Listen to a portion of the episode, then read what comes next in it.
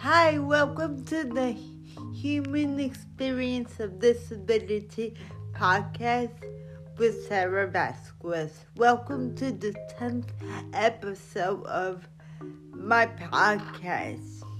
I was contemplating what the 10th episode of the Human Experience of Disability would be, and I had a few topics I wanted to talk about, but I realized that I had a topic that I should have introduced before, probably about the second episode of this podcast, but it just dawned on me now to introduce this topic to you. And this topic is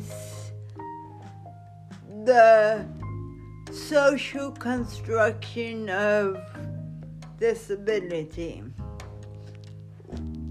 The concept behind this term, the social construction of disability, is in fact exactly what it is indicated by the words that make up the term. The social construction of disability, meaning that disability is a social construct. It's not something that is scientific or medically proven or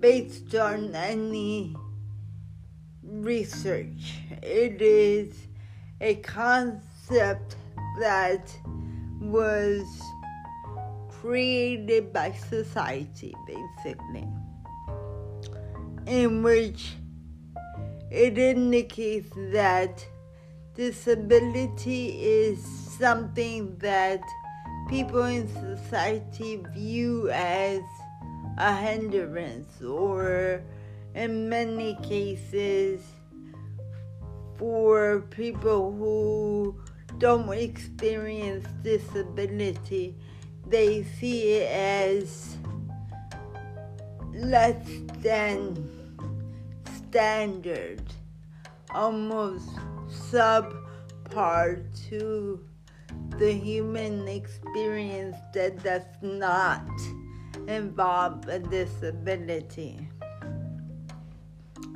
The social construct of disability is the reason why we are still advocating for full inclusion of the community that experience disabilities, because for many people in society, disability is so far removed from the standard human experience, as well as many people don't think about how disability can affect them until it shows up in their lives, whether it's through their personal experience, meaning they experience a disability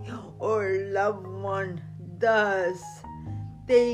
Most people don't think about disability on the everyday basis as something that can in fact occur to them.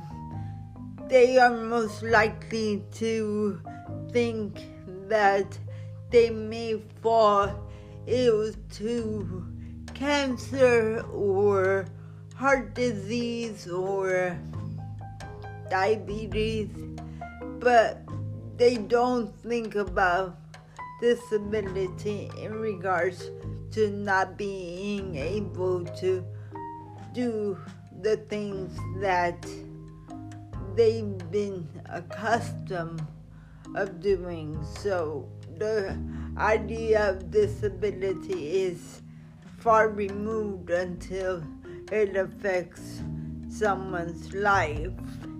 But for those who experience disability from an early age, such as I do,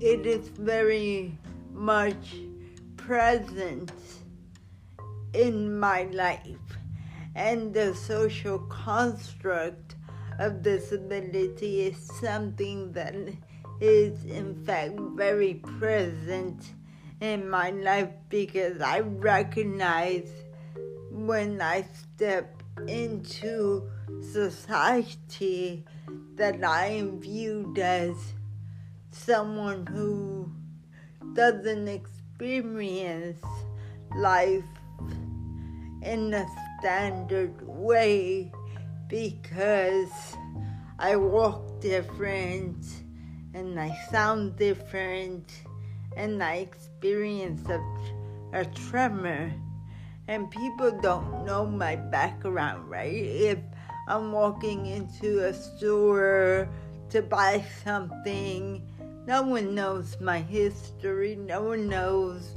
what I do for a living. They just know what's in front of them is someone who experiences a disability, and the idea of what the disability can entail is influenced by how society has defined what a disability is and how it hinders the lives who experience disability. And so that lends itself to the social construct of disability. And for many in the community, we've sort of had to, I think, and feel, climb our way out of that idea, that concept, that construction of what a disability is and what it is not, how our humanity needs to be seen and respected and valued, versus viewing us as people who experience something that hinders our ability to live a full, productive, inclusive life. And that is all attributed that to the fact that we have this construct of what a disability is. It's the same as the construct of race in America, how we're divided by our backgrounds and the color of our skin and where we come from. Same thing, same effect, because at the end of the day, we're all experiencing our humanity, but in different ways and different facets. But because society has defined what disability is or what race is, then we sort of are tied to those ideas, and misinformations, if you will, and we continue to have to climb out of that and let our humanity be known. And I wanted to share that idea around the social construct of disability, because I don't think people who are not a part of the advocacy world of disability don't really know that disability is a construct. It's a social construct for us who experience disabilities and for those who are advocating for people with disabilities. So I hope that was informative, and of course I want you to think about that and perhaps take it with you as you move into the world and see people with disabilities within your community. Thank you for listening. As always, you can contact me via my website at sarahhelenabaskis.com, and I hope you'll join me again the next time. Thank you.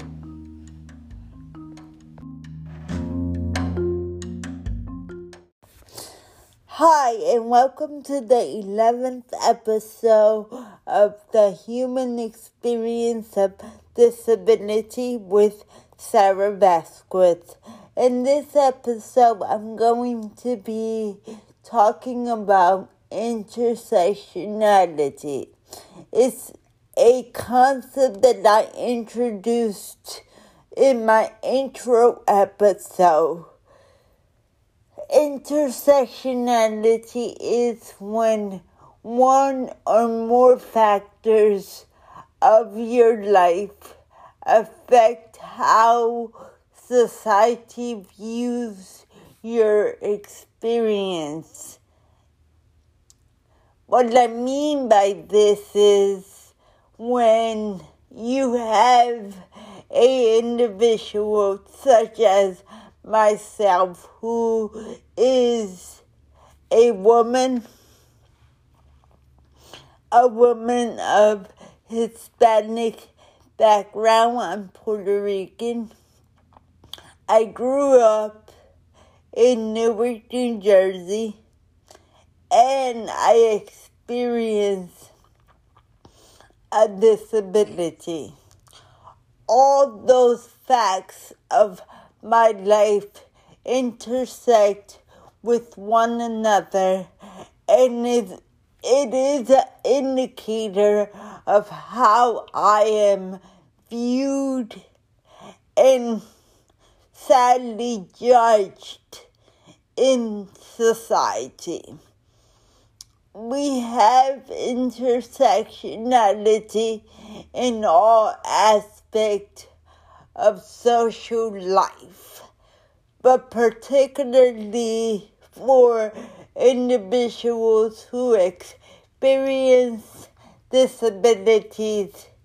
I don't believe that intersectionality is viewed from a deeper perspective, because disability is such a prominent factor when viewing someone who experiences disability. But intersectionality does affect the community of people that experience disability, I believe, at a greater rate as people who don't experience disability, because it is an added layer on how they are perceived and understood by society. I can speak to this when I have experienced a person who came up to me after I gave a talk. And many times when I speak, I share my story of growing up in Newark, of being from a Puerto Rican background because my culture did affect how I grew up in a very deep and important way. And I shared that I grew up on welfare. My mom became a single parent after my father left the home when I was around 6, and she struggled to raise my brothers and I as a single parent. My mom was very hands-on, and she had to depend on the welfare system to help clothe and feed us and provide shelter. So I come from a background of struggle, and it is something that I'm very open and essentially proud to have been raised by a mother that was able to navigate a system that was not set up for her to succeed, but she found a way for us, her children, to succeed and come out of that very system. And I am very proud to come from the cultural background I come from. I joke about that. I cannot be still today my mother's daughter if I did not speak Spanish as well as eat her rice and beans. In telling my story this particular day, I received a question from a person that was not of my background or my ethnicity, if you will. This lady came up to me to ask me a question that shocked me. I had never been asked such a question, and at the moment, if I'm honest, I did not know how to perceive it, how to embrace the question, if you will. I just answered it. And this lady asked me if somehow both my parents were of Puerto Rican descent. And I looked at her, and I remember saying yes with pride. Yes. And she walked away, and I didn't think much of it until some time after, when I realized that she perhaps didn't ever come across someone of Puerto Rican descent, poor, someone who experiences a disability, and a woman who was able to grow up and find her way, or find their way, out of circumstances that were not the most positive at times, even though I don't view it in that perspective, from that lens. I'm very proud of where I come from and who I come from. But I thought that she had never met someone who had these various factors playing out in their lives and become a positive example of someone who experiences those very factors. And I think that for many of us who experience a disability and also come from a background of poverty, growing up in the inner city, whatever that inner city is, from a single parent household and of different descent, meaning outside of the European descent, we are not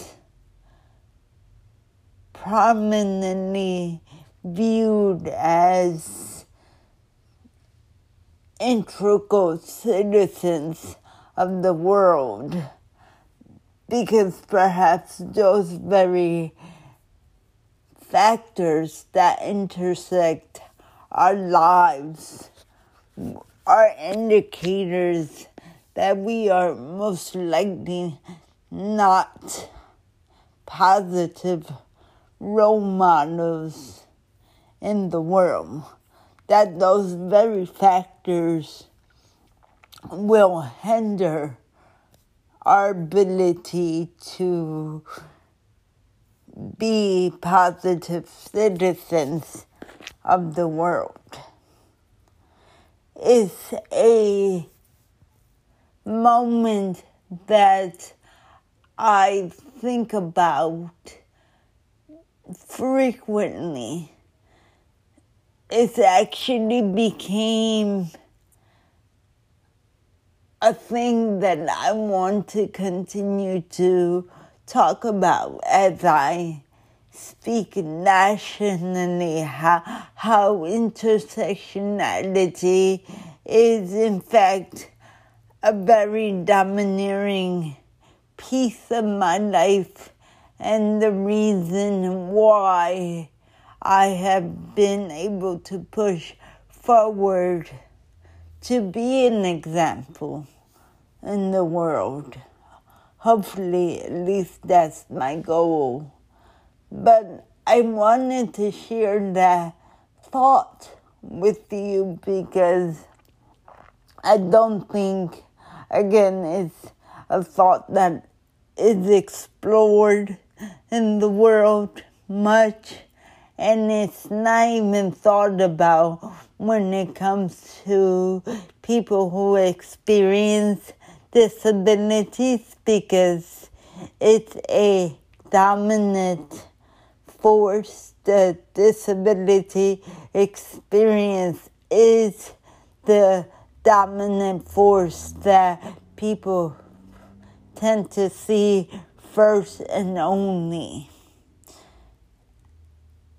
Thank you for listening as always, and you can always contact me at sarahhelenabaskis.com. That's my website, and I hope you'll tune in again next time. Thank you.